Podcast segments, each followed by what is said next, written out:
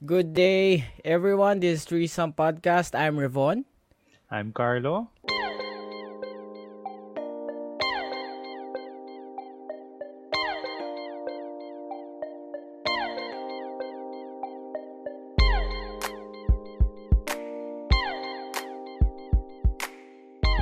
Yes, and uh, welcome, welcome again dito sa ating uh, Business and Hobbies episode.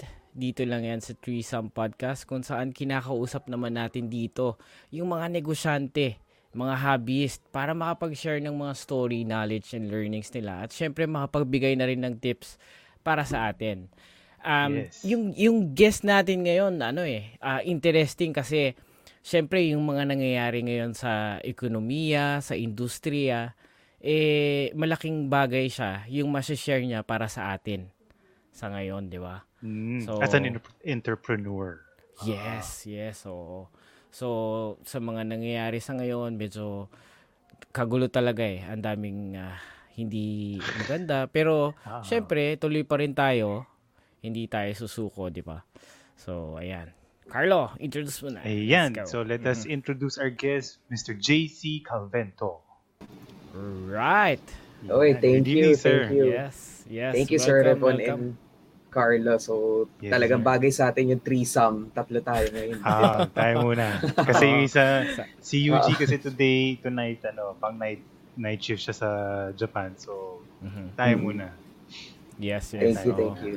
Mm. Maraming salamat sa time. Ah, sobrang busy ka, ang dami mong ah, inaasikaso dyan. Well, pinagbigyan mo pa rin kami.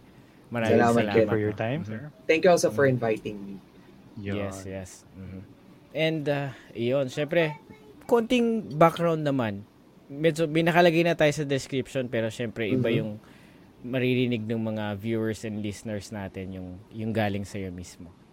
Okay. Yes. Mhm. So, I'd like to introduce myself again. I am JC Calvento. So, dinalagay ko lagi serial entrepreneur ako dahil yung yung daddy ko nga before used to write ano uh, articles about yung mga serial killers ganyan so one time I was invited sa isang wedding and yun yung inintroduce nila sa akin so sabi ko sige ano in-embrace ko na yung ano yung title na yun na serial Ah. entrepreneur so so like I think most of us uh, I started as a full-time employee for the Mm. government. So, Pagcorto specifically in Mm. 2008.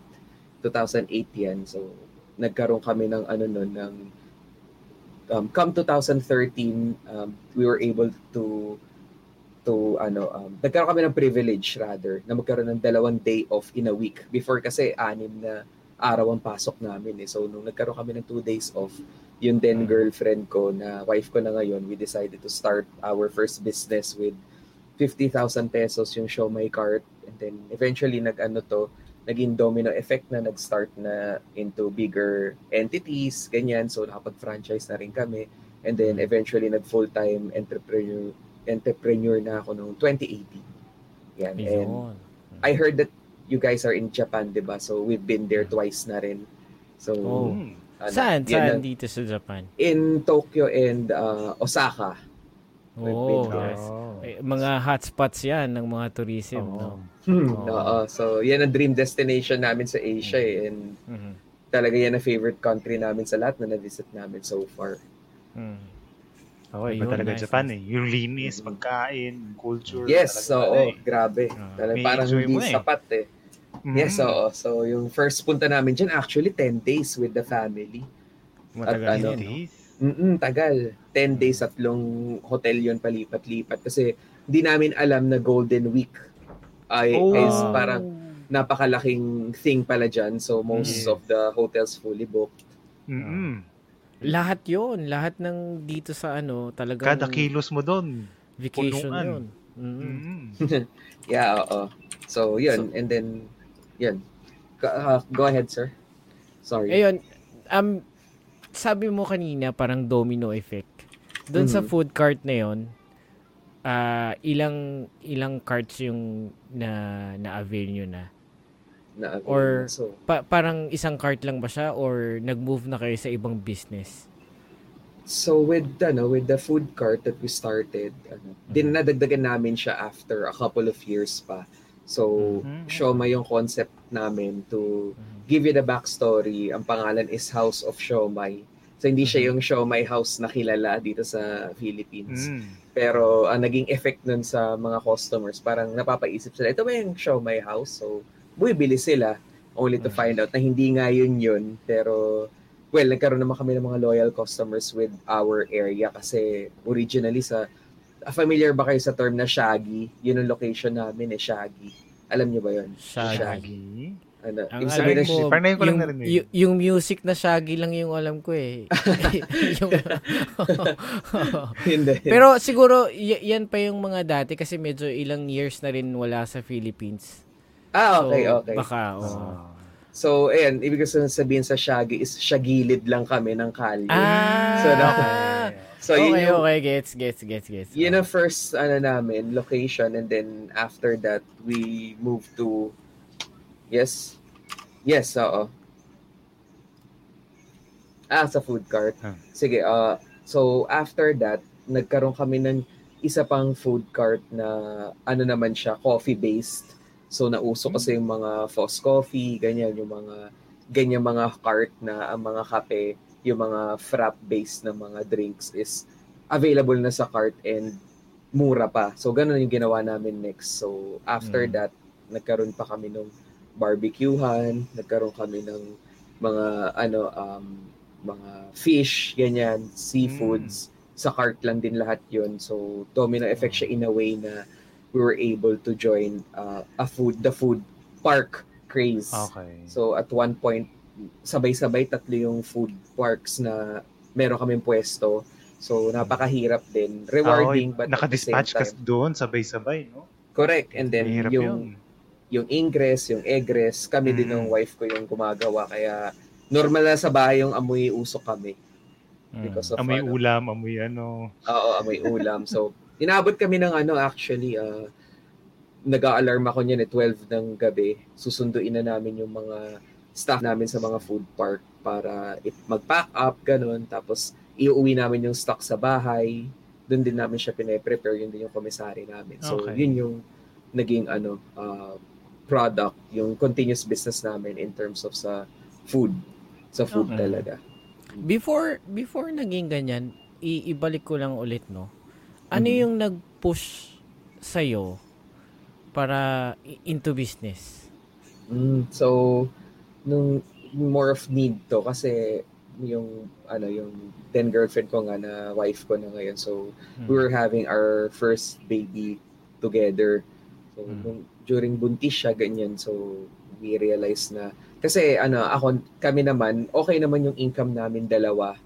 So, Mm. combined, okay naman kami. And then, sa bahay, wala naman kami masyado obligation during that time. But, we talked, you know, uh, nagkaroon kami ng heart-to-heart talk na syempre, Mm. we wanted something, yung parang ilatag na agad namin yung future as early as then na we were Mhm. still in our early or mid-20s. Mm. So sabi namin kasi lalabas na yung baby namin kaya we need ano, uh, other sources of income na. And Mm. naisip namin na yung industry namin kasi very uh, physically taxing sa casino. So andyan yung tatakbo ka, makakalanghap ka ng usok, nasa usok, nasa night shift ka. So yung alam namin na ano eh na hindi forever yung kanong work.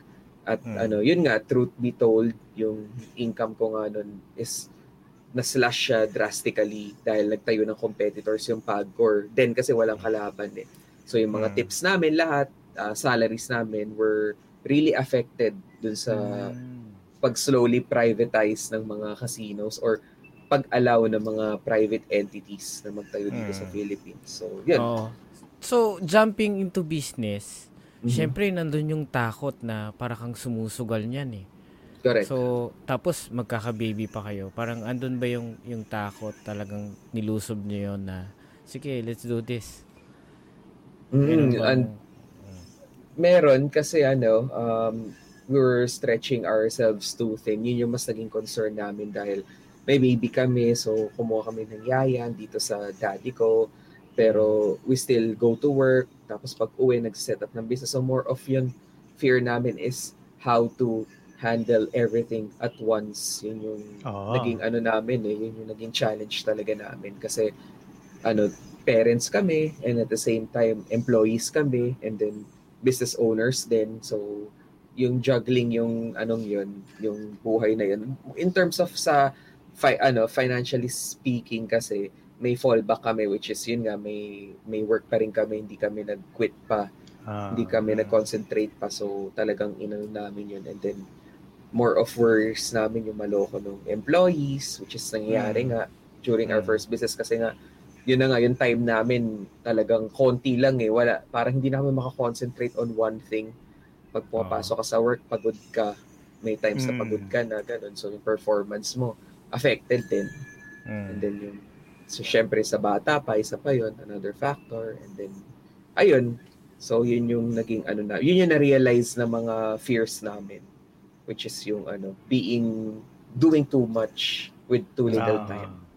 running running food food cart ilang years yan bago na, nag nag-move naman kayo sa iba pang strategy nyo Mm, oo, matagal. Medyo matagal siya. So, dami nagsasabi, ang dami nagkukwento na entrepreneur na sometimes uh, they hit gold.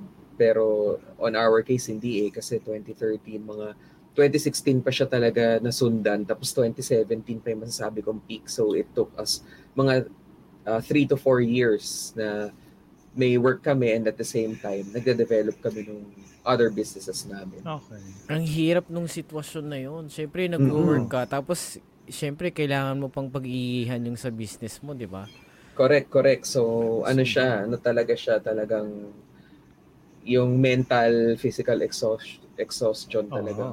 Oo. Andun. So by the time nung dumating na yung opportunity nyo mag-expand ng business, Mhm. ano na yun? Parang medyo magaang na yung yung ano nun, yung time sa inyo nun. Or medyo pinilit nyo rin na, oh, sige, pasok na rin natin to kahit medyo mabigat pa. Oo, pinilit namin eh. Kasi ang malaking turning point ng lives talaga namin is yung nag-move on kami from our first work. Kasi Mm. ayun, ah, yung mga kasama namin, andun sila 10 years, 20 years. Mm. So they they they were able to retire as of now talaga with with that ano government agency. Eh kami talagang sabi namin, ito yung risk sa amin, hindi yung sa pagbe-business but moving on from that ano from that work setup kasi nga we needed ano improvement sa quality of life. So Mm. kahit sabihin mo kasing medyo stable yung income, para na-hit na namin yung ceiling with that company kasi. So and then we were ano we were seeing the future. So yun din yun yung isa sa mga low-key na pwede natin advice sa mga nagwo-work and nagbe-business. Once talaga kailangan mo talaga i-map out yung future by what is your future with this certain thing. So with that company, nakita namin na ang hirap na mahirapan na kami ma-promote because of the system nga. Kailangan may mag-retire, kailangan may maalis sa branch before kami ma-promote. So so talagang we did the math and yung ano yung na, nag-decide kami to move on and look for ano other opportunities. So na-bless nga kami with other companies na mas okay yung arrangement, mas Mm. malapit sa bahay, mas control yung time, flexi time.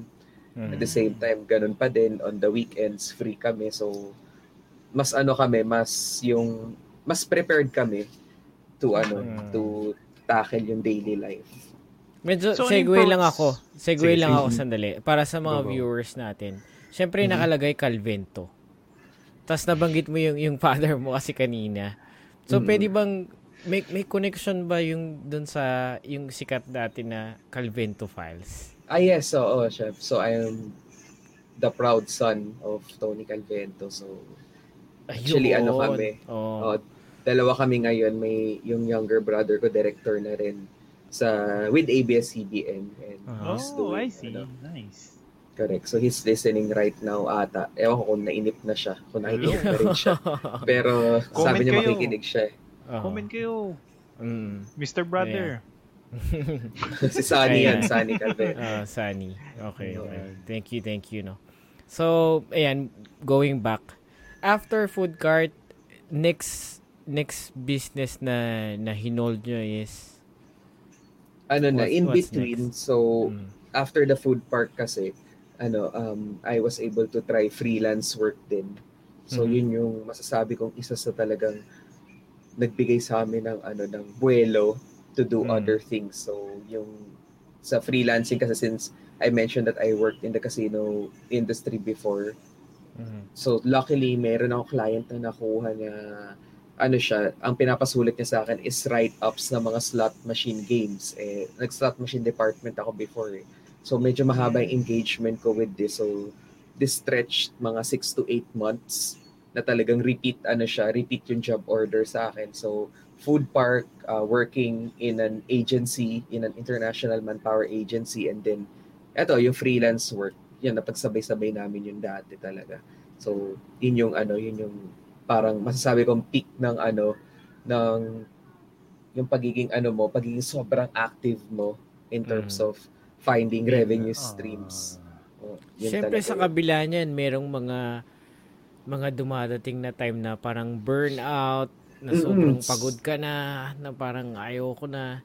Ano yung mga mga ginawa mong ways para ma-overcome yon at magtuloy-tuloy pa rin? Well, yung ano, we had another child din, so dalawa na sila. Tapos uh, we were able to at that point buy our own house na kasi. So Mm. yung motivation namin syempre sa kami kukuha ng panghulog, 'di ba? Para yung Mm. utilities kasi before okay kami, we were living with my dad si Tony Calvento. So dito kami sa bahay noon. Kaya kahit papaano may breathing room but nung bumukod na talaga kami kasi siya yung type na ano, eh, tuturuan ka niya. Yung, yung, yung dad namin never spoiled us din. So, yun yung, I, I that's think nice. malaking, malaking, malaking factor talaga sa drive namin Mm. magkapatid with, ano, with work and business na, na rin combined. Kasi, hindi siya, siya yung type na pina, very strict siya eh. Very strict. And then, talagang, ano, nung bata kami, peak nung, nung TV show, di ba, lagi niya kami remind na, oh, ano, ganyan na ako yung ano parang ako yung eto ah ano sinasabi lang niya to sa amin para matauhan kami parang Mm. sinasabi niya na oh ako yung ano ako yung kilala ako yung Mm. may pera ganyan kayo wala pa kayong nagagawa wala pa kayong napapatunayan so laging ganun Ah. Ganun type siya eh kasi lalaking daddy lang kami eh. so yung bahay Ah. namin was ruled with an iron fist Mm. literally and figuratively. Kaya talagang, ayun, nandun yung ano namin, yung parang motivation, ay, kailangan kong ano, kailangan kong Oo. may patunayan on our own. So, True. going back, napasegue kasi ako. So, ngayon na nga na we have our own house. So, he even commented na ang liit daw na nakuha kong bahay, parang pigeonhole, yun yung Ah. description niya eh. Kasi townhouse siya na pataas eh. Pero Mm. secretly, sinusupport niya pala yung business namin sa food park. Tataka kami, may mga sale kaming 2,000, 3,000 single customer lang. Siya pala yun. Dami niya pala Ah. pinipili. So, ganun siya. Ganun type siya of, uh, ano, of uh, father. Hindi niya talaga papakita sa'yo na you're doing a good job. Parang lagi na lang, lagi kang may kulang. Mm. Lagi kang, ano, may may mintes, hindi ka perfect, Ah. ganyan. Pero sa backstage, grabe yung suporta niya na gusto niya yung wag mo malaman eh. So yun, Mm. yun yung ano. Yun naman Ah, yung ano, yun yung kaya wala akong burnout nun kasi parang I always want to prove something. Ah, get to out keep of you the striving, shadow. eh, no? Ah. Yes, correct. Mm. So, nababanggit mo na si si father mo. Sino yung sino yung mga may pinakamalaking influence sa buhay mo na parang nagbibigay ng success sa lahat ng mga ginagawa mo? So, is this outside family ba? Or Yung yung para sa mismo. Oh, kahit, I mean, Oo. pwedeng, pwedeng entrepreneur rin, pwedeng Bill Gates. Mm, okay. I mean, kung So- ano lang talaga. So, eh, when it comes sa family, syempre, wife ko, number one. Dahil grabe rin niya napagdaanan niya, pinag-aral niya yung mga kapatid niya. And Oh. when we started our ano business, nakita ko kung gaano siya kagaling din and very keen. Half Chinese kasi siya eh. So, magaling siya sa numbers. Ganun. At the same time, Mm. siya yung nagko-control sa akin sa mga ano mga urges ko with ano with overspending ganyan Pero may times na kalus oh may times na kalusot pa rin naman so ewan ko nano nanonood siya ngayon Ah. so sana wag niya masyado akong i Magkano yan? Patingin ng resibo. Ah. Pag So- sinanong ka, alam mo na eh. Oo. So yun yung in terms of sa family and then in terms of another entrepreneur there's this person that I looked up to. So barkada siya ng daddy ko before pa. Mhm. So ang name niya is Cesar Areza and talagang idol ko to eh kasi nung bata ako parang nagugulat ako. Ito pa lang ang business niya, may meron siyang pautang ng appliances tapos naging Mhm. naging nagkaroon siya ng motorcycle dealership, nagkaroon siya ng LTO, nagkaroon na siya ng Oh. Hyundai dealership. So grabe ang taas, pataas ng pataas siya parang every 3 to 5 years, grabe mga nadadagdag sa kanyang business niya. Yes, so and ngayon as of uh, this day, so I'm lucky and proud din to say na client ko na siya with one of my businesses. Kaya Nice. Yun. ang laki ng influence and opportunity na rin at the same time nang nabigay niya sa sa family namin. Mhm. Ibang Sir, klase. Paano yung ano? Paano yung when do you get to a point na sige, expand pa ako ulit? Kasi syempre, nakapag-expand ka na ng Mhm. second and third time. And then, aabot ka na naman sa next point mo na, o sige, when do you feel na parang it's the right time? Yun, so ang ganda ng tanong mo sir kasi dati ah, ang mali ko nag over-aggressive o over-expansion. So Hmm. Mali yan ng mga batang entrepreneur yung yung na, nadadala na hype Aggressiveness. Oo. So, nadadala ako ng hype na ang laki ng benta ko for this month, for this quarter. Oy, expand na agad ako, ganyan. Tapos, yung gagamitin kong for expansion is nagagalaw namin tuloy yung pang supposedly OPEX ng iba namin businesses. So, yung Hmm. right time talaga for me and based on experience is pag na-set up mo na yung branch mo na meron meron ka ng proper delegation yan. So isa sa guide ko dito is one of my best friends. Uh, ayaw niya kasi lagi pa sabi ko ano yung business niya, kung pati name niya. Pero he has over 1,500 branches na kasi in the Philippines. Mm. So yung family nila. So ang key na binigay niya sa akin talaga is proper delegation. So investing on the 20% meaning yung critical few. So talagang sa sa tao namin, sa manpower namin, we talagang we we seek kung sino yung may potential talaga to lead to lead our businesses. So ano siya eh, more of yung business kasi more of hindi lang talaga about pagpapaikot ng pera, pag pagiging magaling mag-handle ng pera, but meron din leadership with ano with putting up businesses. So So ngayon, ayun, ano, nag-expand kami pag pwede na namin iiwan yung isang negosyo with someone that we fully trust and knows our system. Okay. So, makes sense nga, no? Parang kunwari, ano na siya, self-sustaining na yung body na yun. Correct, Oo, self-sustaining. okay na yung heart, okay na yung brain, okay na yung mind, okay na yung, Yes. yung system. Yun. na, Okay. Yung holistic, ano, talagang holistic Mm. approach. So, pati sa business, applicable siya. eh. Mm. Hmm. Ayun, yun, yun, yun, yun yung mga naiisip ko. Sabi ko, kailan ba yung right time? Kasi syempre, minsan, minsan, pagkala mo, pumasok lang yung pera. Oh, ito na yun eh. Opportunity na eh. Pero, syempre, Mm. Correct. may sasabit at sasabit. At least, Mm. sir, thank you sa sagot. At least, na-enlighten yung mga nanonood. And ang ganda ng tanong din talaga kasi Ah. yan ang ano eh, yan. So hindi lang talaga na may pera ka, yun na yun, expand ka na, hindi eh. Mm. So meron siyang ano, meron merong such thing as para becoming too fast talaga. Na Oo.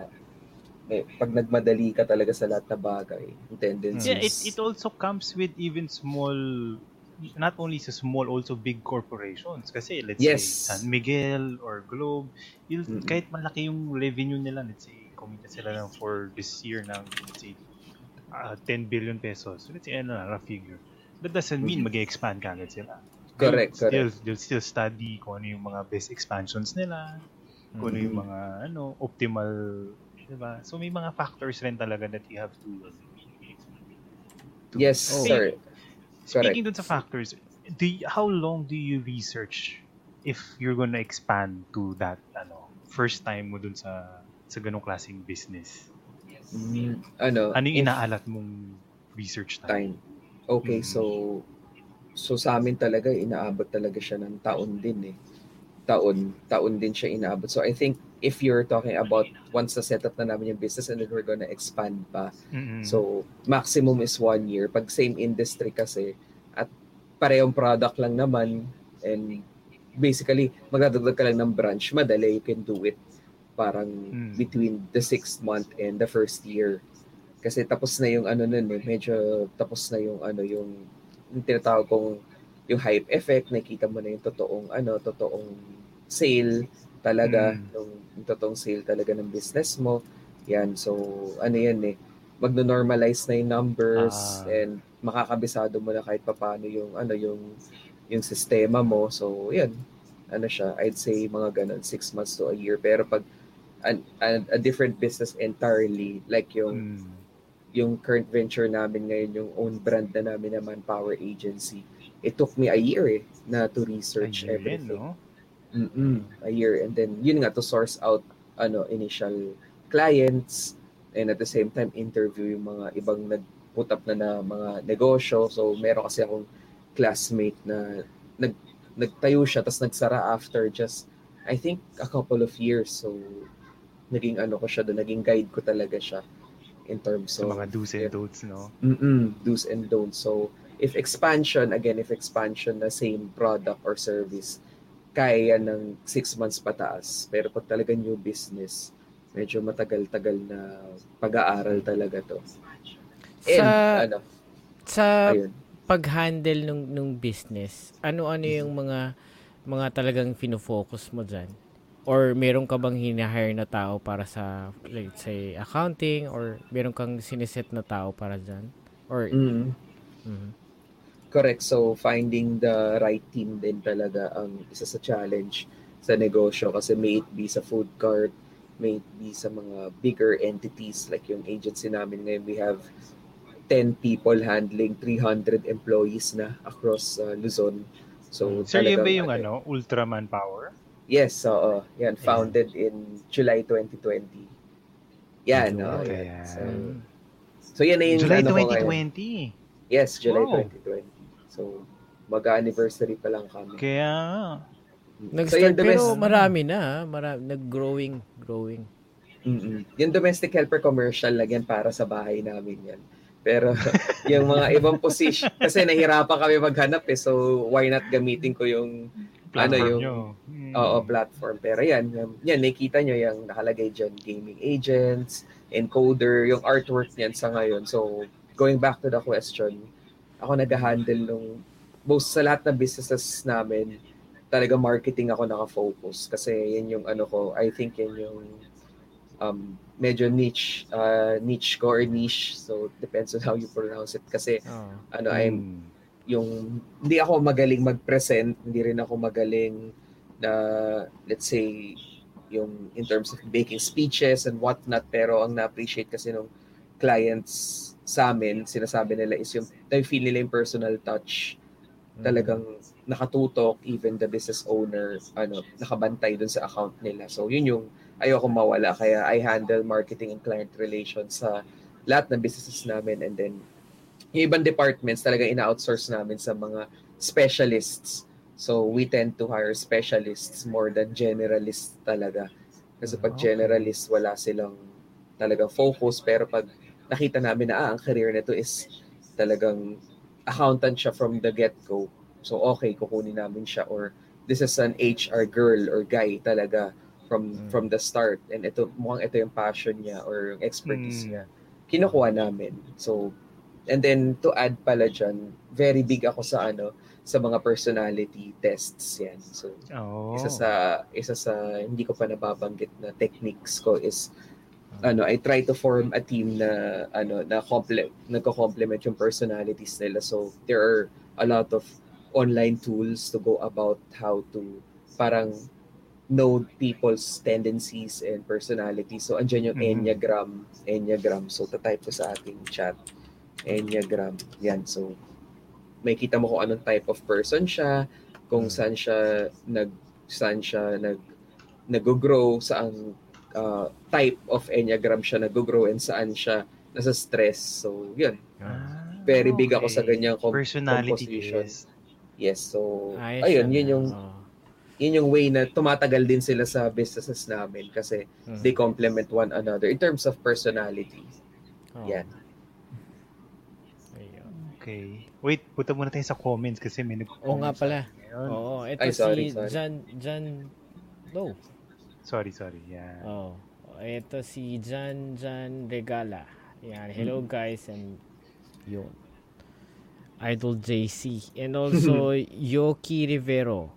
Yan, shoutout daw from San Ayan, Francisco. oo. Uy, San So, Francisco. nag-isip na rin yan mag-business eh, si Yoki. So, Mhm. ang challenge namin with him is, kasi close friend ko yan, so ang challenge is, magpuput up siya ng business sa Philippines, pero nasa San Francisco siya. So, yun yung inaaral namin, how to go Mm. about that. Oo, iba din yun ah. Pero Mm. more likely ngayon mga online na, 'di ba? Mm-mm, nadami ng online talaga. Mm, online na. Pero syempre sa sa sa mga businesses mo ngayon, meron tayong ah, pandemic na pinagdadaanan sa ngayon. Correct eh. Oo, grabe, no? Oo. So meron bang bumagsak siya o bumaba yung sales or affected ba Mer- siya? Meron naman, ma- ma- meron. May isa kaming branch show kasi um, right now we have three branches of the Shawarma Shack franchise. So, yung isang branch namin, na nasa loob ng mall, siya yung talaga nag-suffer. Ah, Mm. So, okay. this is located in Dasmariñas. So, ngayon, ang ginawa namin is, before pandemic pa naman eh, eto, before pandemic pa naman namin ginawa kasi talagang tago. And yun na nga, na medyo pumuputok na yung balita na ano na may kumakalat na COVID. So, naglagay kami ng cart sa labas na ng mall. So, inalaw kami. So, yun yung mga isa sa mga gagawin mong changes kasi para dun mo kailangan talaga visible yung ano mo yung location. So, nung bumagsak siya, Mm. ayun, and then tama yung tanong nyo, gumawa kami ng makeshift delivery platform. So nagpo-post kami sa Facebook, kami rin yung sumasagot and manually rene-relay namin sa mga riders namin yung order. So lahat yun through Facebook Messenger lang. Wala pa kaming platform noon, wala kaming program pa na hindi katulad ng mga Grab, yan, yung mga Food Panda. I-ano mo Ito lang, talaga- post mo lang yung phone number, yung cellphone number, and then bahala Mhm. na yung how many orders will come in in a day. Ganun. Oo, so Parang ganun. yun yung oo, ngayon sa amin manual, mano-mano eh. So talaga buong araw, buong araw ka nakatapat sa computer kasi sayang pag pag ano pag hindi mo nasagot and then kami na rin yung route planner meaning ay punta ka muna dito sa location na to Ah, kasi ah. madadaanan mo na itong location. So, yan, madami kami natutunan. This was during the pandemic. Before na ano, before nagkaroon talaga si Shawarma Shack ng own Mm. So delivery. trans- transitioning to that delivery service, Mhm. were you able to maintain your monthly cap or tumaas pa lalo because of the Hmm. puro home service na? okay naman siya kasi ano, yung mga landlords naman, so talagang bayanihan tong nangyaring pandemic. Hmm. So, nagkaroon kami ng mga reduced rents, nagkaroon kami ng mga deferred payments sa rent. So, Hmm. napaikot talaga namin yung pera. Ang goal kasi namin was to maintain our workforce kasi right now, we have yung hindi pa kasama yung agency, we had we had almost 20 employees na. Hmm. So ngayon na adding this ano the agency. So 30 plus na ngayon lahat yung talagang direct and when we say kasi direct to us, ito yung mga close to us, we get to talk to them almost on a daily basis. So our priority talaga was to maintain their ano nagkaroon din ng mga reassignments ng branches right now yung yun na nga yung bumagsak na branch na yun ilinipat namin or rinilipat namin we're on the process of transferring it close to our home so may ganun may ganun nangyari and then since unusual circumstances talaga extend mo yung kaya mong extend like in-offer namin dito na lang magstay para less na sila sa ano sa bayad nila sa housing, transportation. So yun, Mm. talagang this pandemic bayanihan talaga yung I believe yung method eh para ano Mm. para mag-move forward lahat. Mm. At least sa sa yes so sa bukod doon iisip nyo pa rin yung yung mga employees no, 'di ba? Na- correct. Oo. Man- Number one And- talaga ang employees. Mm. Wala wala ang business pag wala yung employees. yes, oo. kaya. correct, correct. So, So- dito sa comment natin, Carl David. Hello, idol. Watching from Singapore. From Singapore. Yes. Uy, Si Godfather. Carl. shout out Hype Beast. Ayan. ah, So Ayan, US based hype brother David. Loretta. Mm. Ito namang Hype Beast. Ano ba yung Hype Beast? So, I started uh, my YouTube channel. Uh, I think this was last year. So, Hype Biz to. So, kasi ano, I wanted it to be named after yung ano yung subject matter ng vlog kasi nga ang dami ngayon talaga ano eh uh, content na meme, alam mo yun, mga Mm. talagang nagkalat na yung pranks, kung ano na lang Ah. yung content, Ah. reaction, ganyan. So, kami, meron ko talaga, nagsistick talaga kami dito sa particular anong to topic which is hyping the Filipinos na magtayo din ng sarili nilang negosyo kasi nga ano since nag-work ako before sa International Manpower Agency nakita ko yung cycle na mag-abroad, babalik, tapos Mm. abroad ulit, babalik, two years contract, and then at the end of their journey abroad, like let's say give or take 8 to 10 years, hindi pa masyado um, nakapundar or hindi pa rin enough talaga yung nangyaring ano nila eh, nangyaring work nila Mm. and sacrifice na rin. So, yun. Talaga mas more of nag-encourage ako na magtayo ng mga micro businesses and ayun, may mga ginagest din tayo dyan, mga successful business owners and gumagawa rin tayong franchise brand reviews kasi ang daming mga franchise ngayon na ang goal lang talaga is makakuha ng pera from the people eh True. na wala naman talagang long-term plan. So yun Mm. yung yun yung ano aim ko eh na ma-direct talaga yung mga tao na uh, where to spend their hard-earned money. Oo. Kasi syempre, ang pangit nun, di ba? Minsan ka lang makakaipon ng ganun. Maybe, let's say, from 20,000 or to a million, doesn't matter that value kasi sa'yo yun eh. Ikaw yun eh. Pinagod mo yun. Correct. Di ba? Yun yung willing mo ilagay ngayon sa business. Tapos biglang malalagay sa alanganin kasi hindi naman natin sabihin na scam pero parang kang naloko lang in a way na hindi mag-grow or parang bitin lang yung growth ng business na Yes. mapapasukan mo. Yes, oo. Kasi sabi nga nila, ang scam hindi lang finan, ano eh, hindi lang pera eh. Pero pwedeng, Mm. ano to eh, you scam them of an idea na talagang alam mong hindi naman nagwo-work. So, Mm. sa franchising kasi, simple lang parang mangyari. Sa kanila ka rin order ng products mo. So, may patong pa sila doon. May Mm. franchise fee pa. So, dami, daming daming ano income stream talaga pag nagpapa-franchise ka. So, ngayon, yun yung inaano natin, yun yung yung goal parang to determine which is which talaga, ano yung mga solid na options for the Filipinos na nag-ipon. True. Ayan, Ayan, from. Yoki Rivero. Uh, question if I may... Yan, Gen- is it- Gentlemen. Yan. Smart to start something within the next six months while the Philippines is still recovering from the pandemic. Okay. So, to answer this, sige, yung ngayon talaga, meron tayong unique um, position in the Philippine market. So, since we are also talking about the market in general, di ba, na yung big brands and then yung smaller brands, nagkaroon ng even grounds kasi nagsarahan yung mall. Ngayon, bawal na naman yung ibang mga line of businesses. Bawal Correct, dine-in. Yes, so, so ngayon, uh, yung personally sa amin, yung mga nasa labas ng mall pa yung bumibenta kaysa yung mga nasa loob ng mall. So, it's very, ano pa rin talaga, uh, with the question kay Yoki, it's very feasible Yeah. pa rin to start. Feasible start and something. volatile kasi depende rin yan sa area na pupuntahan mo kasi may mga Correct. cities and ano governance na "Hindi, dito bawal to dito pwede so Correct. depende pa yan sa area Mm-mm, depende talaga. Para safe talaga, Yoki. Parang start something na pwede mo siya talagang ipasok sa e-commerce. So, ito yung mga, ano, yung mga goods na pwede mong ipa, ano, lala move, ganyan. Yan, benta sa mga Shopee. At the same time, meron ka pa ring store. So, ang dami mong options. So, with this kasi kailangan alam mo yung gusto mong product or service eh. Dapat talagang hilig mo rin siya, kabisado mo rin siya yun yung dapat mong gawing first business. Kaya okay pa rin. It's still smart to start something within the next six months. Kasi ano, yeah oh. Pero May syempre hindi pa rin kami. tayo dapat magpapatigil dun sa mga pangyayari sa ngayon, 'di ba? So continue correct pa rin. sir. Bon. oh. Oo.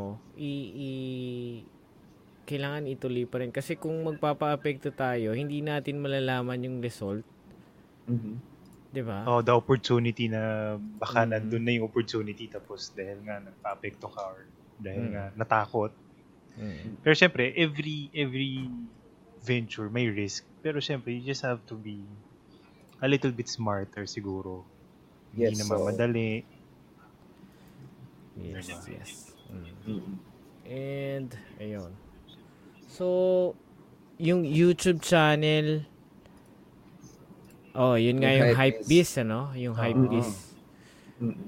Every, yung content mo dyan, yung content mo dyan, every week ba yan or monthly? Paano ginagawa mo dun sa... Hindi na eh. Ngayon kasi since ano, since yun nga sabi ko ano, before expanding or iwan namin yung isang business, nagbababad kami talaga dyan eh. So with the agency ngayon na wala pang one year, I am forecasting na maybe at least a couple of years andyan ako talaga to supervise or oversee yung day-to-day operations and at the same time grooming yung mga mga magiging middle managers. Kaya ngayon with Hypebiz, oh, may times na kaya ko once a week, may times na kaya ko lang once a month.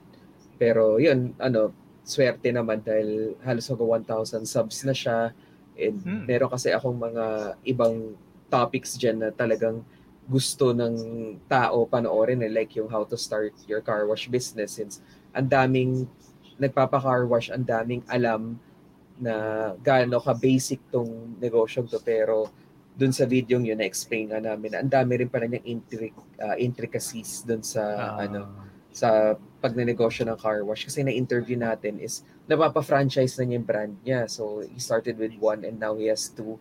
Tapos meron siya limang franchise, imagine. So, Mm. yung name ng car wash niya, yung Steadfast, is seven branches na across Luzon.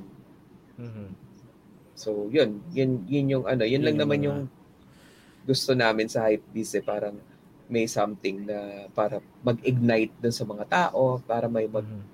mag-appear na light bulb na, ay, pwede ko pala gawin itong negosyo to kasi kinakaya ng ibang tao. mm. Tapos starting with a small capital. Yun, yun yung priority namin. But dami na namin naka-line up with Hypebeast talaga eh. Mm. Na, ano, na mga interviewin, mga segments. So hopefully this year, ma-regularly makapag-upload kami ng at least uh, once a week. So, yung yung gagawin nyo dyan, hindi yan online. Kailangan pupuntahan nyo talaga yung interviewin nyo. Ganun ba Mm, yung ganun style na eh. gagawin? Mhm. Yes, ganun eh. Kasi yun yung, yung car wash business, pandemic namin shinut. Pero Hmm. nagulat kami doon sa reception kasi hindi ko naman in-expect na ganun. So, kasi meron ako dyan, how to start your business with 50,000, may mga ganyan. Meron akong content about 7-Eleven, meron pa akong content about Kong TV, kung kilala niya si Mhm. Kong TV, yung Mm. business na in-upload niya. Tapos yun ang bigla na lang organically ang dami. So ngayon, Mhm. we get parang 50 to 100 viewers pa on that episode. Tapos dami na rin nagko-comment, PM, Mhm. Mhm. sa lalo na sa personal account ko and even yung Hypebiz na Facebook page. So, Mhm. Mga nagtatanong na. So, yung, yung sa 7-Eleven, Mhm. ayan, pwede, pwede bang ma, ano kami dyan, nag-franchise ka, Mhm. pa, paano yung story nung sa 7-Eleven na yun? So, yung story na tong sa 7-Eleven is sa ano ko talaga yan, sa daddy ko talaga yan. So, ano siya, hindi siya talaga, nag-business kasi kami before, yung dad ko, yan. So, Mhm. in yung store namin. So, Mhm. kotse ko rin yung nakapark. Shinuf Oo, ko na huwag rin natin siya. pakita. Huwag natin pakita yung... May plate number ata yun. Oh. Ah, ah. So, Mm. ngayon, nung sa daddy ko talaga tong ano, to business na to kasi Mhm. yun nga, before nung bata kami, nagkaroon kami ng mga lotto outlet. Yun yung naging, yun lang yung ano, yung pagiging negosyante ng tatay ko. Doon na talaga nag-start and nag-end sa lotto outlet kasi nagsara din siya eventually. Mhm. And then ngayon, sa, lagi nga niya sinasabi sa amin, magkapatid na, uy, pag ano, gusto ko mag-retire, gusto ko magtayo ng 7-Eleven, but unfortunately, uh, nagka-cancer na nga siya when we were setting up yung store. So, na-delay yan, na-delay yung store and then nung natayo na siya ni 7-Eleven, sila muna nag-operate until such Mm. time na na-transfer sa family namin yung rights nga nung store. So, we went through through yung training, classroom training one week and then one month din kami nag-duty sa ibang store, bawal doon sa store namin, before binigay sa amin yung store. eh. So, ano, requirement Mm. naman talaga nila to sa mga franchisee, pero yung circumstance kasi nga namin nun is emotionally, ano talaga, fueled na, ay, ano to, ito yung dream business ni AirPods. So, yan. Okay. Hmm. So, Kaya yun. imagine ha, from from Lotto to 7-Eleven. Pero matagal, so he saved it kasi he passed away 63. eh. So imagine he worked until the last until ano last day niya sa hospital nagsusulat nagdi-dictate pa siya ng article na gusto niya eh. So ganun ka Oh. katagal eh, ganun katagal yung yung para nangyari pag-iipon din niya Mm. for the Pero ano, for that the that only means it's it's ano, kumbaga hindi naman masama mag-start ng maliit. Mm, It's how correct. you grow it eh, 'di ba? It's Correct, paano mo correct. papalakihin, paano mo paano ka mag-next step. Mm, So walang masama correct. magsimula ng maliit na business. Correct. Correct. So yung mga to clarify yung kami nung sa kami nung wife ko and then yung sa brother ko nga. So yung business talaga na simulan namin kami is yung food cart, food park, tapos yun nga nag-franchise kami ng shawarma. Yung wife ko meron din siyang other line of businesses niya eh, kasi may tinayo din sila ng partner niya na beautification service yung Asia Slashes. So may ganon. Yun yung masasabi naming amin and then this manpower agency and then y- yung 7-Eleven sa daddy ko talaga yun. Okay. Mm. So yun yung gusto Pero ko ang lang. dami, grabe. Na, parang naka, nalulula ako sa mga hinahandle yung mga business eh. Mm. Ang dami. ang dami. May tulog pa kayo, sir? May tulog pa kayo? Wala na. Puro Actually, kape. kung, Puro kape na. kung kita niyo yung mata ko, yan, ano yan, Oo. ah, product yan ng ano, pagnenegosyo talaga kasi yan ang yan daw sinasabi nilang misconception ng ano being your own boss. Dahil sabi nga Mhm. nila, pag being your own boss daw, may sar- marami ka na daw oras para sa sarili mo. Which is, hindi talaga totoo. Hindi Kasi totoo. nga, oo, Oo. Kasi nga, marami kang inaayos, marami kang Mm-mm. hinahandle. correct. Y- yung, yung oras mo dapat para sa sarili mo, mangyayari nun, oras yun para sa business mo pa rin. Dahil Mm-mm. marami ka pang iintindihin. Mm-mm. Mm. Totoo yan. And yun nga, to add dyan, kasi may nakita kami shinare and uh, sabi nila pag business owner ka daw, you have time, money, and travel, which is hindi siya totoo. Pero eventually, nagiging totoo siya, yun na nga, with the right system and the Mm. proper delegation. Kasi once may system ka na rin naman sa negosyo, kasi ang dami kong kilalang business owners na yung, for example, yung franchisor ko, yan, lagi na siya nakaka-travel. Yung may-ari talaga ng shawarma siya kasi ano na yung meron na silang computerized system, tapos ang dami na Yeah, nag-franchise. Well-established so, na talaga. Mm. Oo, well established. So, darating din, pero during the early parts, talagang grind ka talaga yun. Yung na-mention ko, Focus ka talaga. Mm-mm, yun na-mention ko ang the person that I wa- na ano yung ina-idolize ko in terms of being an entrepreneur. Hanggang ngayon na nasa 60 siya, halos araw-araw pa rin siya pumapasok sa ano niya eh, sa business niya eh. And then yun yung sinosolve naman namin kasi we also believe na sa business talagang you need to solve a problem, you need to address a problem in order talaga to stay long Mm. doing business talaga. So kami, manpower yan. So since hirap siya with finding people, yun yung kinikater ko ngayon sa kanya para eventually mapag-relax na lang siya.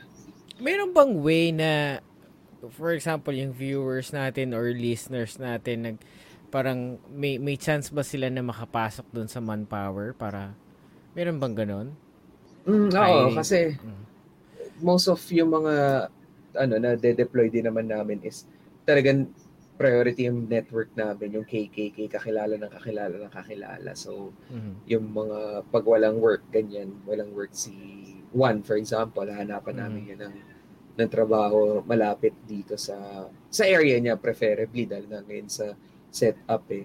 So, yun yung ano engagement namin with them. And then, meron din kami mga friends na nagre-refer ng client. So, binibigyan namin ng commission yan. Pag may nakuha silang client sa amin, ako sa amin magsusupply.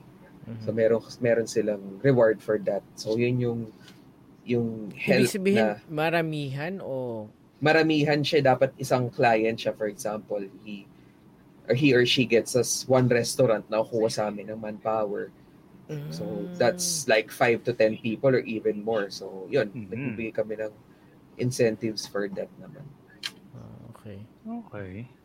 So, yung individual na, na tao na naghahanap ng trabaho, may, pwede ba silang pumunta doon sa what what's his name? Uh, manpower. Yung Ultraman Power. Oo. Ultraman Power. Ultraman oo. Power Solutions. Yes, oo. Meron naman kaming web page, ah, Facebook page. So, inaayos ko pa Mhm. yung website. So, dito Mhm. sa Facebook page. Andiyan naman lagi yung nagpo-post kami ng updated na hiring except yan domestic helper sa akin yan Mm. so ayan yung if you scroll down ang dami naming mga positions dyan sometimes isang yan gaming agents Gaming so actually that's Coder. 50 to 100 ah, gaming agents Oh. So, may fixed salary yan and then meron din yan commission based on ano dun sa mga papasok niyang player. Encoder, 20 p 20 yan. Telemarketer, 6 6 yung requirement namin. Mhm. So, madami, madaming ano, madaming opportunity talaga to Yes, find yes. work. Parang you just have to ano, sales executives yan, ang dami rin kailangan yan yung isang client namin. He's Mhm. asking us to get 5 to 10 sales executives. So even during the pandemic, nagmo-move siya ng mga products niya eh. So, Yes, yan. oo. Admin So, staff sa mga, yan. Sa mga viewers natin and listeners, baka mapadaan kayo dito at ma, ma- i-check nyo na rin yung Ultraman Power, Ultraman Power Solutions. Solutions. Yes, so Mm-mm. Promodizers, 15 yan need namin. So imagine, parang hindi hindi na hindi na ano naman. So madaming March opportunities. pa lang yan, ha? March, Oo, puro March March, pa lang yung mga post na yan. Yes, so Sariwang March. sariwa pa yan. Minute-init pa. Oo. Hindi pa lahat So- filled yan eh. Mhm. So Mm. yan. Yan group picture yun nung with their very ano mabait and charismatic leader na Yes. sa gitna. Ayun. Yun, no? Yes, kid. ang galing, ang galing. Joke lang, joke lang. so yan. So yan, mga naka-ano yan, personality test lahat yan. Iba-iba Mm. personalities namin. Yan. So bali so meron merong opportunity or chance na yung mga naghahanap ng trabaho. Diyan sa Ultra Manpower Solutions. solutions. Yes. Para naman dun sa mga gustong magnegosyo, ano yung ano yung tips mo para sa kanila how to start or where where to start? Sige, so yun ano, determine mo yung ano, yung what, where, when, why, and how yung yun, sinabi ko nga sa isang vlog kasi number one, kailangan malaman mo ano yung product or service mo. Hindi dapat manggaling sa iba ito. Parang it's something close to the heart. So, aalamin mo muna yung core product or service mo. So, that's the first tip that I can give talaga. And secondly, since hindi naman lahat na hilig natin is pwedeng ang gawing business kasi madaming pilosopo nagsasabi, eh, hilig ko matulog, ano pwedeng business ko with ano, pag hilig ko matulog, ganyan. So, syempre, i-modify teka. mo. May, may streamer na kumikita ng ano, ha? thousands of dollars lang dahil natutulog Oh, lang yun. siya. 'Di ba? So, a Pero great chamba example yun. yan. Oo, Tama chamba. yun, siya yun. Pero a great Diba? example yan, 'di ba, ng ano ng ng ano ng ng ganun, parang you can modify it, ganyan, it's up to you. So, andyan din yung why, ba't ka magne-negosyo? Gusto mo bang i-replace na yung ano mo, yung work mo with pagne-negosyo? Ah. So, or lahat naman tayo gusto kumita, di ba? So, Mhm. yun yung mga i-determine mo how, paano mo kunin yung funds. Hindi pwedeng basta-basta syempre, sunggab ka lang. So, like us, ma-advise ko talaga maging cautious ka when it comes to entering the life of an entrepreneur dahil once na naubos ko dyan, naubos ka dyan, baka mamaya hindi ka na makabalik dun sa previous work mo or you have to Mm. take Yes. low a lower position which is nangyayari, nangyayari talaga yan para Mhm. lunukin mo yung pride mo para magkaroon ka ulit ng reliable income stream and then sa pagnanegosyo talaga yun na mention ko kanina huwag pabayaan yung tao, delegation, yung yung growth nung nung mga tao mo mismo within the organization kasi hindi pwedeng benta lang, wala kang benta, tanggal ka, hindi pwedeng ganun eh. Kailangan understand mo rin yung situation nila. Mm. So, malaman mo ano yung pinagdadaan nilang process, ano yung matutulong mo, and lastly, ito, pag, sa pagsisimula pa lang, yun, wag, wag magpadala sa ano, kasi madami nagsa-start na, uy, shucks, ang laki na ng negosyo ko, parang first three days, grabe, ang daming order ko, hindi laging Pasko yan eh, kasi talagang sa umpisa Oo. susuportahan ka, pero hindi sustainable yung support na, I mean, yung sales mo for for the first few days talaga is hindi yun yung talagang totoong ano mo eh, benta mo eh. Hmm. Kasi magpa-plateau yan, mawawala na nga True. yung ano yung yung yung una mga bumili sa'yo para mag-try ganyan. Possible, mga kaibigan mo lang talaga yun na sumuporta. Kaya manage your expectations then and go slow with your expansion. Kailangan ma-improve mo muna yung backbone ng business mo. So, andyan yung quality, quality assurance, andyan yung kung food ka, talagang karirin mo yung production line mo or yung supply chain. So, pag tulad ko naman dyan sa Manpower Agency, nag-focus kami ngayon dun sa bumili na kami ng compute, uh, automated system para malesen na yung human error and makapag-focus kami sa other things like employee engagement, eh, getting new clients, tapos nakatuto kami sa clients na yun. So yun, huwag pabayaan yung other aspects of business, wag lang yung front end. So laging 360 degrees dapat yung approach mo when it comes to expanding. Mm. So, sa mga sa magsa-start, syempre sigurado meron kang regular work bago ka Mhm. makapagtayo ng negosyo. Correct. Um, okay ba na continuous yung regular work mo while building yung business mo? Or Mhm. kailangan ba i-quit mo na yung, yung regular work mo, focus ka na dun sa business na itatayo mo?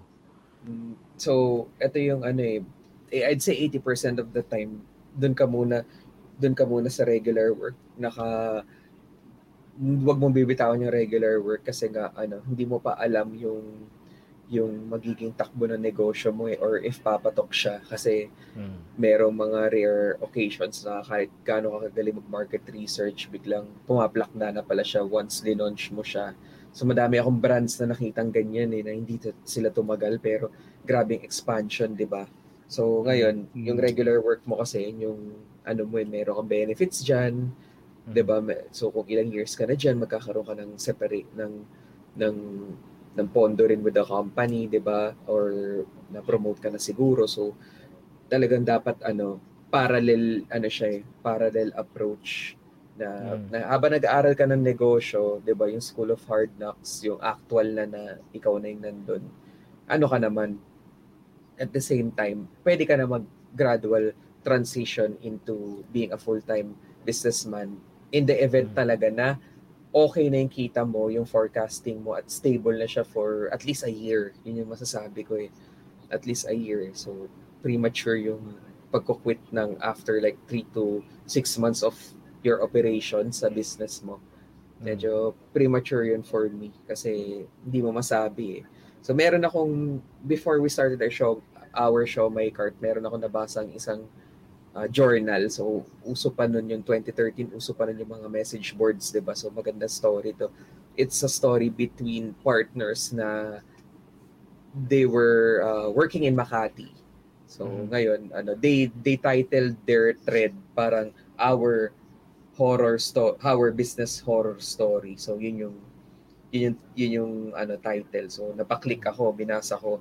So yun na nga kwento nila na nagnenegosyo sila, pag uwian nila pupunta sila dun sa show my cart din nila or I think it was not show my pa nga eh, baka ibang business pa yun.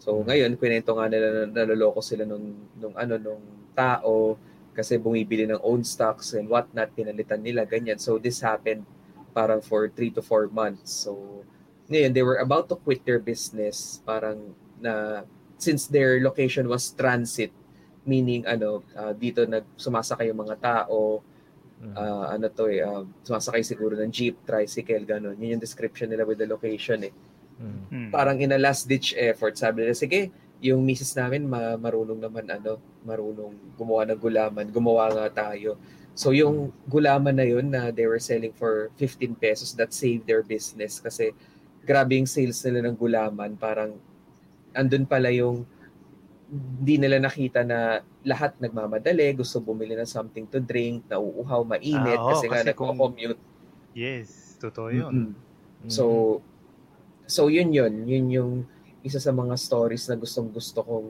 balikan, ganun. So, ngayon, dahil doon sa naipon nila sa gulaman, na-improve na nila yung cart nila, ganyan. So, naging okay rin siya eventually until, yun na nga, lu- lumipat na sila. They, they franchise na unknown show, may brand na. So, yun yung point ko eh, parang hindi ka magko-quit prematurely. Hindi ka rin dapat mag-give up dun sa business mo Mm. prematurely din. So it goes both ways talaga kasi hindi mo ina-expect na kung saan yung ano mo yung yung eventual na swerte or nag-mature na ang tawag ko doon nagma ano, business maturation eh kasi nagma-mature din ang isang business so Mhm. yung product mo parang in-embrace na ng tao or naaral mo na yung talagang dapat mong target market dapat mong mas Mm. orderin so yun yun yung yun yung ano yung comment ko about yung kung magko-quit ka agad to work. Ah. so hindi ko pa ma-advise na Ayan, so may, may, may question ako tungkol dyan sa business maturity and ano, and dun Mhm. sa pag-quit. When will you know kung kailan mo ipupull out na? So ano yung mga signs na parang, okay, ito na yon this is inevitable na I have to pull the plug. okay When- so ano yung mga signs na makikita? So yan, magandang question yan. And yan nga yung next topic na gusto kong gawin or content na gusto kong gawin eh. When do you know that it's over na in terms of ano closing a specific business? So number Hmm. one, if you tried ano, if you've tried reinventing your core product or service kasi I still believe na hindi mo pa na ma-maximize kung anong meron ka dun sa negosyo mo ngayon eh kasi 'di ba ah, may times na okay yung gantong menu mo, may times na hindi, may season kasi yan eh. May season na mas pinapaboran yung ibang business over the other. So, kailangan sumabay ka doon sa trend na yun. So, yun sinasabi kong when you've done reinventing or you've done para squeezing out yung mga pwede mong gawin, napiga mo na talaga yung options mo, nag-add ka na ng product, Mm. nagbaba ka na ng price, nag nag-transfer ka na ng or rather nagpalit ka na ng staff. So, yung data is ano eh cold hard facts yan eh. Talagang hindi patok yung ano mo, yung yung product mo or service dun sa location mo talaga in your target market. Yun, dun ka na talaga magsa-stop kasi ano eh, it seems like ano talaga eh. Hindi yun yung end na. ano. Oo, hindi hindi ka na-value, hindi ka na-value Mm. dun sa kasi I believe pag linipat mo yun ng location kasi meron kaming mga stalls na like yung ulit ano ulitin ko yung sa yung second stall namin after the siomai. So blended beverages siya. So ilinagay namin siya sa LTO compound. Ngayon, Okay. ang taas ng price point kasi namin, nag-start kami sa 65, 85, 105. Whereas yung mga katabi namin, 25 pesos, 30 pesos, 50 pesos rice meal. Ah, medyo premium nga, medyo nasa premium end yung Oo, ano, nasa premium. nyo. Correct. Mhm. So yung first day namin, ang lakas ng benta eh. Pero yung mga sumunod is hindi siya umokay. So ngayon, nala, nalaman na namin na we had to stop kasi nga yung product namin hindi talaga akma dun sa location. So Ah. re- replace namin na show may cart ulit namin and then yun, lo and behold, tumaas yung sales nung ano nung cart and nagdagdag din kami ng ano ng Mm. ng parang pinagsabay namin yun eh, naging complementary siya. So may siomay kami, tapos meron pa kami nung blended beverage. So yun, nag, naging tulungan siya, naghaling-hingan siya. Mm. Until such time na nalaman ng landlord na, oh, double concept na pala kayo, dapat double rent. So tinanggal na namin yung blended beverage. So nabisto din kami. Oo. Nabisto kami eventually kasi usually sa leasing. So, Mm. ganyan, may mga one type. Oo, may mga unusual talagang ano, mga techniques talaga. pa Pero, rin. as a customer, ah, naranasan ko yung sinasabi mo na yun na, Mm-mm. o sige, may, may, dito sa condo, may bagong, may bumukas na, ano, bagong cafe dyan, ah, coffee shop. Mm-mm. Ah, ano Mm. talaga, kilalang kilalang coffee shop sa buong mundo. So, Mm-hmm. syempre, excited na excited eh. Katabing bahay lang, di ba? Bili ka Mm-mm. dito. Another day, another passes, bili ka ulit. Tapos may ma-realize po, teka lang, hindi ko kayang apat na beses sa isang linggo na bumibili dito, medyo, magastos na. Tapos mamaya maya, Oo, parang di ba? tumatagal na 3 3 months na, hindi pa ako pupunta dun sa coffee shop na yon Kasi, Mm. Mag- sa umpisa, okay, excited. Exciting eh. Yung, ano, magiging suki ka, parang ganon. Tapos bigla Mhm. mo, maya maya, teka lang, hindi na practical to ah.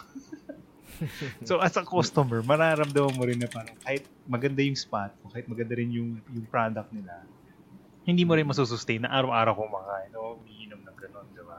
Mm-mm. Ayan. So, So, punta naman tayo sa ano sa sa comment ulit kay Yoki Rivero. Minsan, oh, may question ulit. Mm, you guys got any tips or ideas for people who are abroad who wants to invest in something? Mm. Saan kaya? Sa Philippines siya mag invest or sa sa abroad kung nasan ka? Mm, I think ano, gusto niya gusto niyang mag-invest dito sa Philippines eh kasi yung family niya is andito and friends niya andito. So Mhm. yung tips or ideas ko for that talaga is kailangan talaga ano, eh, number one trusted yung mag-handle ng business. So Oo. True. yun yun eh, yun yung challenges ng mga OFWs natin kasi madalas hindi nila nakikita yung finances and whatnot tapos Mhm. nalulugi na pala, ganyan. So, talagang kailangan trusted yan. Oh, Mm. So, I think ano, isang tip ko dyan is magkaroon siya ng other security measures like CCTV na remotely pwede niya ma-access yung negosyo niya. Online. Para ano? talaga. Mhm. Yes, oo, para makita talaga if okay. And then, secondly, if invest kasi, um, hindi ako comfortable, parang if mag invest ka as an OFW sa isang unknown talaga, na like magsa-start ka ng own brand mo, tapos wala ka doon, syempre ikaw yung brainchild, ikaw yung Mhm. Dapat masusunod in terms of kung ano yung gusto mong quality, yung product True. niya, output. Kaya mas gusto ko dyan yung there in there will be investing in a in a stable franchise number one. Or Existing pwede- na. Mm pwedeng existing na or yun na nga ano someone that they trust pwede sila makipag-partner like ano like someone na nag-expand nag-expand 'di ba halimbawa there's this ano ako example ganun. Um nag-expand kami ng cart ito ano lang ah, hindi actual to ah. so pwede kong offer kay Yoki na o sige Yoki gusto mo maging part owner nitong cart na to since I have three branches na I have data to show na kumikita talaga ito yung may expect mong finances so you put the certain amount and then I'm the industrial partner pero Mm. proven na yung brand na i-investan mo pero ano siya low risk low to medium reward lang siya ganun yung mangyayari Mm. but it's a bit safe and definitely will return more than putting money sa bank or other investments talaga na low risk pero napaka-liit or snail pace talaga yung ano yung yung returns. Mm. If ever naman dun sa sa bansa na kung nasa nandun sila, doon naman sila mag invest is pwede rin siguro kasi a- andun na sila nakafocus sila. Makikita nila mismo yung mga yung output ng magiging negosyo nila. Yun, yung product Mm. sila. Well, true. Oo. Kung lalo na kung permanent sila dun sa country na yun. Mm. Oh, yun, yun yung keys. Yun ang tama si Sir Carl. Yun yung Mm.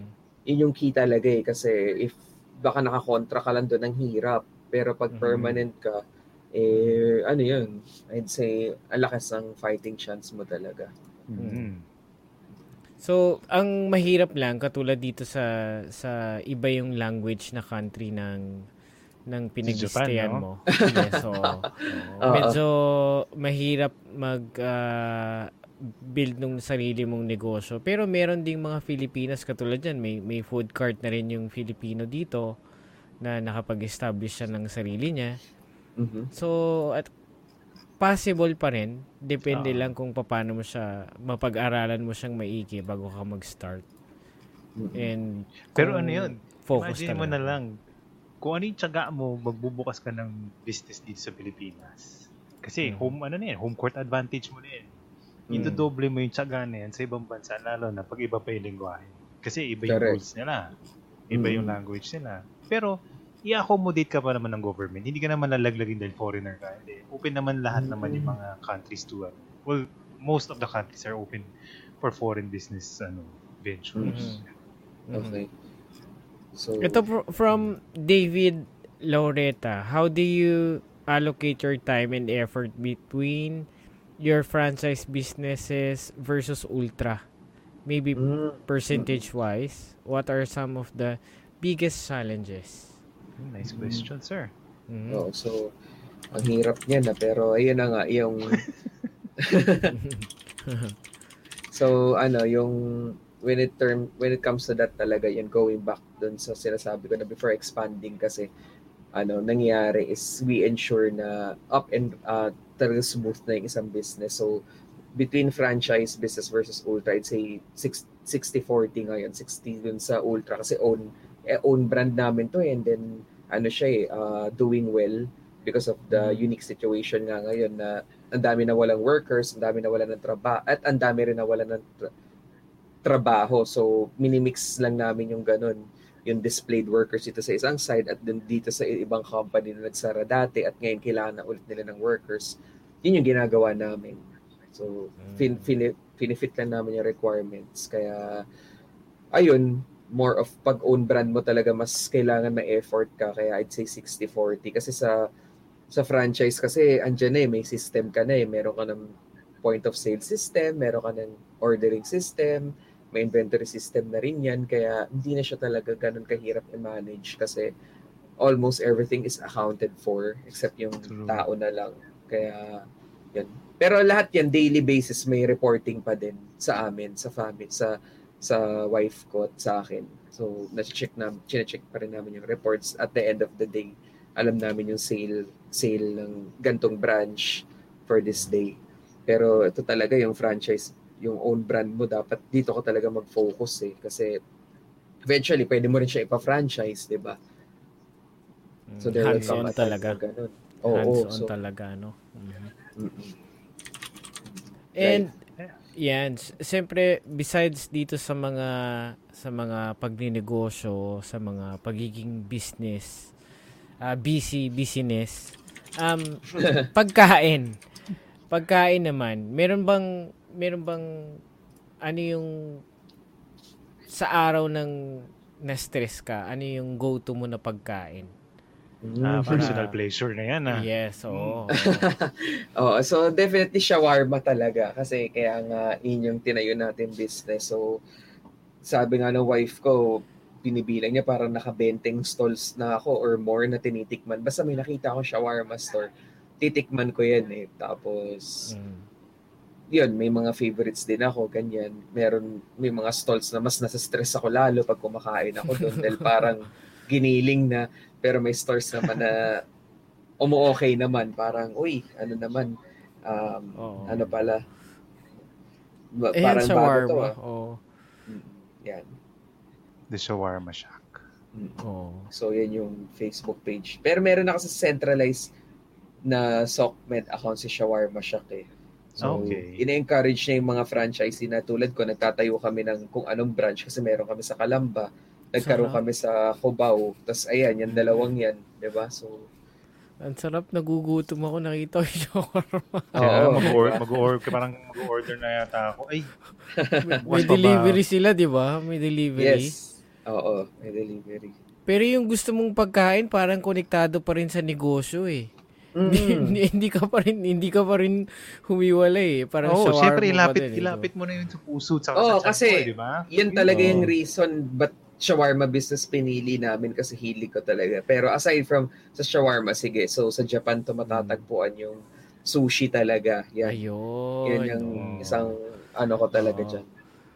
Comfort food. Ayun nga, meron nga rin sumikat dito sa Pilipinas ng ano, uh, tempura, ano, kiosk. Tokyo Tempura. I, I, I don't know kung ano pangalan, pero yun, yun na yun. Tokyo yun lang benta niya. Puro tempura lang. Talagang, oh. yun. deep fry nila sa harap mo. Chung, chung. Yung sasakay ka na. Yung sasakay ka na. Papasarap oh. doon. Oh. Actually, kanina na may nakita ko, to, yun nga, Tokyo Tempura. Ang tagline nila is, the first tempura food cart in the world. So, I think Ayun. baka ito yung sinasabi niya. Pinoy oh, ang baka. gumawa nito eh. Mm-hmm. Tokyo Tempura. Mm-hmm. Pero medyo mahirap i-food cart yung ano eh, yung sushi. Hirap, sa no? man, no? Kasi kailangan fresh yun, di ba? Yung mga mga gagamitin na meats. Yun ang hindi ko alam dun sa tempura, pero bilib ako sa mm. kanya. Oo. Oh. Mm. Kasi Jason, araw-araw yung hipon. Jason Carillo. Guess nyo pala si JC Calvento, astig yan. Thank you, thank you. Yung pala. Oh. Jason Carillo. Thank you, thank you. JC din siya eh. Jason Carillo. JC din eh.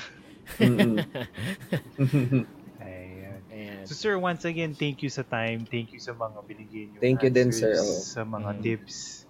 Mm-hmm. Alam mo yun, the more the more knowledge we share, the more growth we we can do as Filipinos, as magkakabayan, as business yes. people also. Correct. Mm-hmm. Diba? So, yes, yes. So, thank you din Sir Carlen Revon. Actually, gusto ko rin kayo invite kasi nga yung isang group na ito yung OFE, ganun. I think mm-hmm. pag gines nila kayo, dami rin, dami rin nila matututunan kasi most of na people na nakakausap nila from Saudi, Dubai eh. And Mhm. Mm. yan, sa, nasa Middle East talaga, ang daming, actually, ang daming nagtatanong talaga doon about Mhm. pag nanegosyo. Tapos lahat sila nasa, ano, nasa abroad ngayon. So, maybe Yes, we can oo. work something out Sige, din Hopefully, na- hopefully makapag-connect, no? Oo, Oo. masaya yun. Mm-mm. Masaya, masaya. Mhm.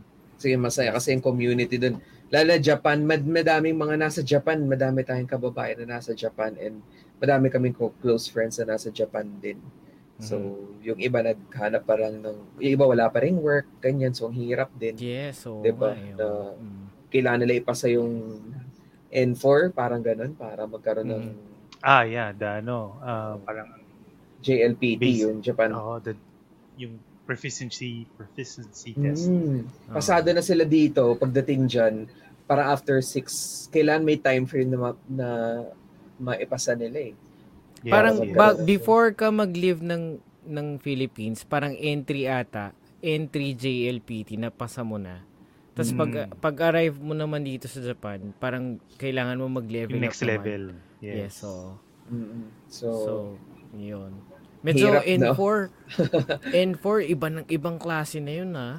Ibang bus- business level na yun. Yung yung entry parang parang mga ano na yun eh, conversational na. mm, sa caregivers kasi kailangan entry, di ba? Sa Mm. caregivers. Mm. N4, ibang klase na yun. Lalo yung N5, Oo. pag mga dyaryo na siya, journalism, mga ganyan. Oo, klase office, ano siya, office-based na siya eh. Talagang Mga professional na yung terms na. na. Oo. Mm. Jason Carillo, another business-related show. The Filipinos need more of this, more power guys. Yes, thank you, Yes. thank you sir, thank you. Mm. Yan. Oo, so. Mhm. Ang ganda na name din ng podcast nyo eh. Pangkulit. Pangkulit. Oo. Oo, parang miracle talaga siya. Oo. Mm. more nag ang pinaka main main episode namin is buhay abroad. So to share yung yung story talaga ng Filipino na nasa abroad. And uh, syempre ito naman yung pumapangalawa sa atin. Ganun din eh, parang makapag-share din ng knowledge saka learnings pa rin. Mm. Pero more on sa sa business and hobbies na. ano naman. ah. Mm, business and hobbies. And I think sa YouTube, parang ngayon ko palang, meron din pala kayo sa YouTube. So, Yes, YouTube, Facebook, and Galing. Spotify. We have also in Spotify. yung Spotify, nyo, every Monday, Monday lalabas yung mga new episodes namin. Monday mornings. Yes, yes. Yun. Oh, sa so- Spotify ay, ang namin, it's dami. just all audio. ah, all, all. Ang dami na rin na Yeah. parang pag nung eto nakita, ang dami ng ano, etong sa business and hobbies. Tapos dami na rin mga nanood. So, Yes. kudos to ano to threesome talaga. Thank Yes, you, yes. thank you, sir. Though hindi Ano hindi pa rin siya ganoon kalaki pero hopefully Oh, we're- mas ma-discover pa ng ng mga Yes. Filipinos natin Yes, na correct. Oh. fellow Filipinos. So, Oh, kung gusto nyo ng good quality content na may matutunan kayo, may konti Oo. kalukuhan rin naman para Oo. konting ano. yes, yes, yes. Oo. And ang ganda na setup, yun ang bilib lal yung sa inyo Sir Carlo and Revon. Ang linaw talagang ang ganda na setup niyo eh. So, Yes, Oo. so, maraming Ay, salamat. nung pa, pag pinanood nyo yung mga una naming episodes, ang gugulo. ang gugulo, kakalat. Siyempre, Oo. nag nag ano lang, Ah, nag, develop yun. nag-evolve lang, Mm, yes. Nag-evolve. mm. And sana mas mag-develop yung the way na pag-hosting namin and the way na makipag-usap kami. Mas lalo pang maging makabuluhan. Yes. Yan, yung masashare natin. Yes. Sir, thank you. Thank you very much sa Thank time. you din, sir. Sir. Mhm. At late na rin sa time zone nyo. Oo, Di ba, okay sir? lang, okay Oo. lang. oo. Pero ang Oo. pinaka masaya dito, pinagbigyan nyo kami sa sa episode na to and uh, Yes. busy-busy kayo sa sobrang dami yung hinahandle na Sa- business. and Di maraming naman, sir. salamat.